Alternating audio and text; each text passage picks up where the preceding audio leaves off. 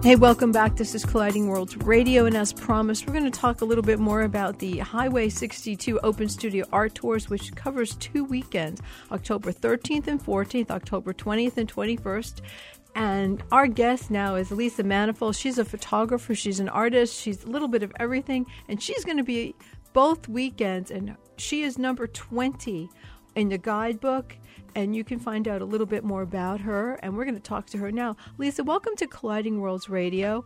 Um, Got to tell you, I was part of my thing. I was fascinated when I was reading about you. We talked a little bit about it. That I am the oldest of ten children, and you have six siblings, and I think that's kind of an interesting thing, especially where you talk about you know you've the photographs of all of you when you're children. It's like all those things that your parents saved, those black and whites and those blurry colors, and that's really an interesting thing. Now you have an interesting family, and did that that did that kind of family dynamic influence you as as an artist?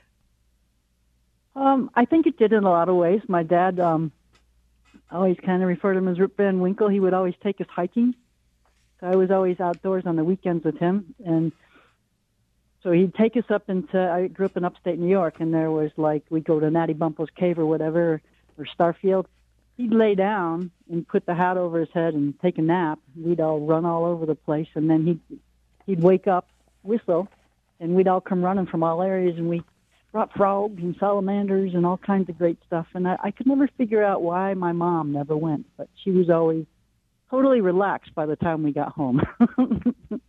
It, you know, it's kind of like they need that break. There's nothing like having a bunch of little kids running around and then they're gone for that few hours of bliss. Now, it, it's always those childhood memories though kick in because you know you you take photographs and there's these little snapshots of history and it's your history but you're out there now taking pieces of history and preserving it and you've been doing this for a while you came to the desert in 1991 what what dragged you or I was actually in the military uh-huh. in the United States Navy and so I was stationed here in 1991 Okay, see, so I'm retired from the military. I, uh, I was a chief hospital corpsman, and I grew up in upstate New York, but I fell in love with the desert when I was here. See, no, so I actually came back here because I had a house, and since I love to be outdoors and I love the outdoors, I had picked up a camera about four, five years ago. I retired, and that's all she wrote. I just, I can go outdoors, I can photograph what I want, and I just love the, the nature and exploring the United States. And I wanted to do it while I was young enough, in theory.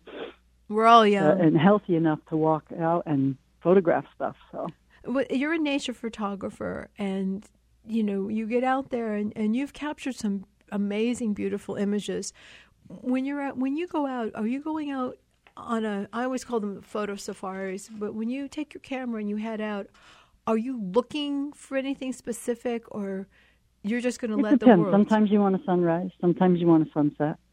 Um, you always have your eyes open for anything that's spectacular, so to speak. Whether it's a uninhabited cabin in Wonder Valley and the lights hitting it just right, or if it's a Joshua tree with a sunset that is just brilliantly lit, or if there's uh, there's migratory times where there's a lot of birds that migrate through. If I go to Arizona, um, there's also the monsoonal season, which is just one of my favorites because you get lightning shots at night, just these phenomenal bolts of lightning coming down from the sky that you can capture during the monsoonal, uh, I call it the monsoonal storm season. So I would say yes and no to that question. Uh-huh. I mean, sometimes you want to catch quail, so you might go to an area that has quail. But there's not any one thing.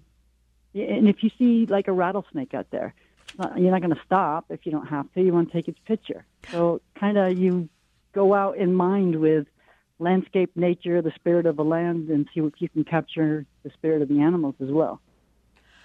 The work is stunning. I mean, you you really do capture these little bits of time in a ca- and when we go to the open studio tour, and you're going to be open both weekends, um, what can we expect to to find, and what can we expect to see? And are you looking forward to this this madcap? I'm really excited. There's going to be six of us there, and so what, two of the ladies do alcohol ink, which is just phenomenal. And then I'm not sure, I haven't met some of the other artists, but their work is just as brilliant. But I'll have wildlife, I'll have lightning shots, I'll have um, coyote shots, I'm working on a series of. Okay, thank you very much. You too. You too as well. I'm working on a series of um, wild horses. That's my five-year goal: is to photograph the wild horses, mustangs throughout the United States. Oh wow! So I have one photo that I'm particularly really happy with. It's called a Dusty Mustang. Oh. It's in black and white. So I'm working on that series, and I'll have some of those shots there. Ilona Um, Mercer, also Mercier, have a who's passion for hummingbirds, so there'll be lots of hummingbird shots uh, in midair. I saw that. That's and cool. I have some, I think, pretty good coyote shots where you can capture the yellow in their eye, and then I have some owl shots from the burrowing owl. So it'll be a lot of wildlife and and some um, landscapes as well. I'm looking at the grouping that's going to be with you. Um, Ilona Mercier, she does a lot of um, alcohol laying work and she does a lot of horses. So I think the two of you together being paired is, is kind of a fortuitous thing. Um, the photography of, of the wild Mustangs and her capturing them as a drawing. When you're shooting the coyote, let me ask you, I mean, you and they're full on there. How close are you? Well, I have a, a, a zoom lens, so it's 200, 500, so I'm a safe distance, I would say.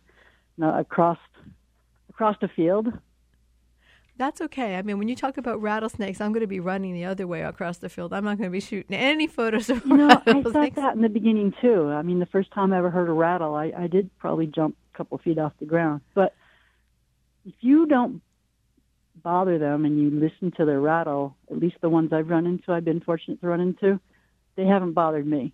They haven't come after me, so to speak. And I've been a healthy distance away with a zoom lens. That's always a good thing. A healthy distance away with a zoom lens is always a really nice thing. Um, when you're shooting, again, it goes back to you're shooting out here. You're, it's mostly wildlife and there's nature, and, and you've really kind of embraced the desert.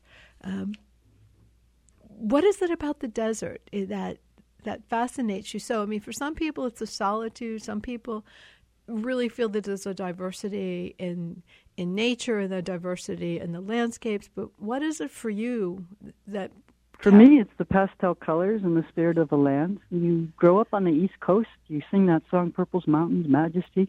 until you see it I never could it- figure out why they had that in there. I never saw any purple mountains. I grew When up you in come the out East. here, Yeah. you see the purple mountains.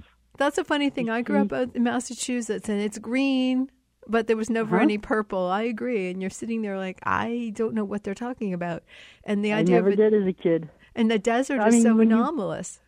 You When you come here, that's one of like the first things, and then you have this brilliant, wide open space, and you go, and it's just you and the space and the land. You don't have to run into anybody, or if you want, there's tons of places to go where you can run into people. I don't know that this is the best place, perhaps, for street photography. I think I'd rather do that in the city, but Oh, there's a cast of It- it characters grabs in the high soul. desert. There's a, there's something uh-huh. up there. There's a cast of characters who live in the high desert where you are. But again, the, I think I think the nature and just the landscape of being out there is just so stunning, and it changes. I mean, the funny thing about the desert sky is it, it changes pretty quickly.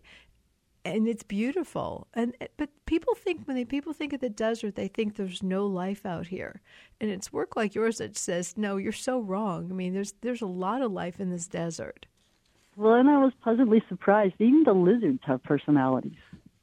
Yes, they do. I, I always thought they were just lizards, but they have personalities. They'll come, you know, take a mealworm out of your hand, or they'll come sit next to you or something and just kind of make these goofy faces. And- I was amazed. And some of them the are beautiful. I mean, some of them have. People think I'm not a lizard person. Those who know me know how petrified I am. But I got to tell you, some of them are stunning. The colors in them are, are beautiful. And every time I see one, all I could think of is this is what this is what prehistoric times must have looked like. These are just little mini versions of, of yeah, that dinosaurs. and uh, roadrunners are so prehistoric as well. I love di- I love roadrunners, and they're fascinating to me. And and they'll still they'll come and you know it's not like the cartoon. They don't just roll up their legs and run, but they are pretty quick. But when you can see them, they're just a beautiful bird and very efficient. When you Uh, and they get that orange stripe by their eye when they get excited, or if they're in the mating season, they kind of howl. oh, it's amazing. I had no idea. I thought it was a, lost puppy all the time. It wasn't. It was them. You're, and you're and you're out there out there like thinking, oh my gosh, there's somebody in distress out there. I did several times. You know, and actually, for September, Hello? Yep. Oh, for September? In October, we're actually going into tarantula season right now where they come out to mate.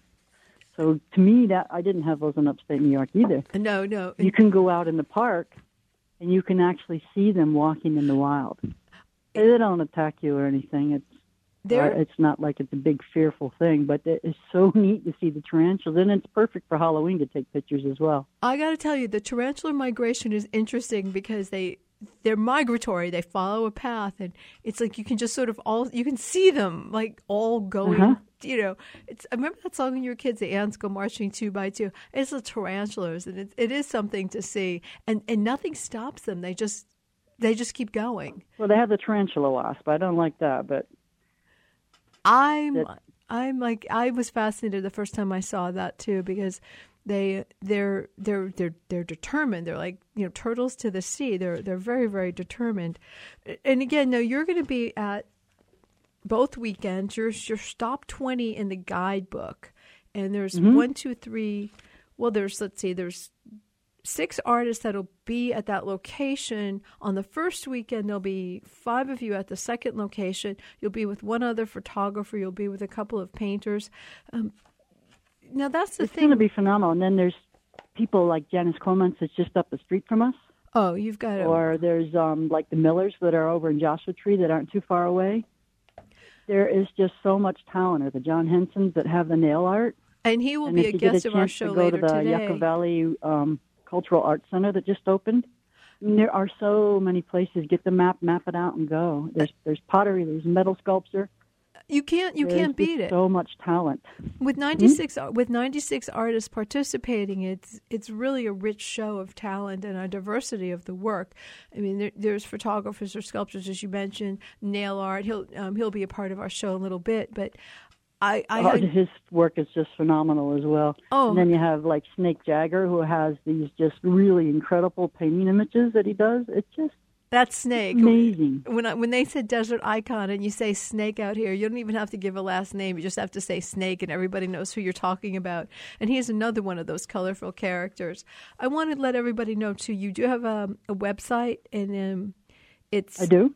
well, you, on your guidebook you have one. It says Lisa hyphen manifold dot pixels dot and that you're going to be at booth tw- well stop twenty on the tour. Photography, you're going to be there both weekends. It's nature photography, and it's it's absolutely stunning and beautiful. Um, Thank you. I appreciate that. I love the fact that you know you went from the East Coast like me, from a large family like me, out to the desert like me. I don't know what brings us here, but we're all here. Lisa, I really thank you for taking the time and being part of our show. And I can hear I heard Annabella in the background. Give her a hug for You us, did. and I will. and, we, and we'll see you at the tour. Thank you so much for being a part of our show. All right. Thank you so much for having me. Take care. Bye now. We'll be back right after the news.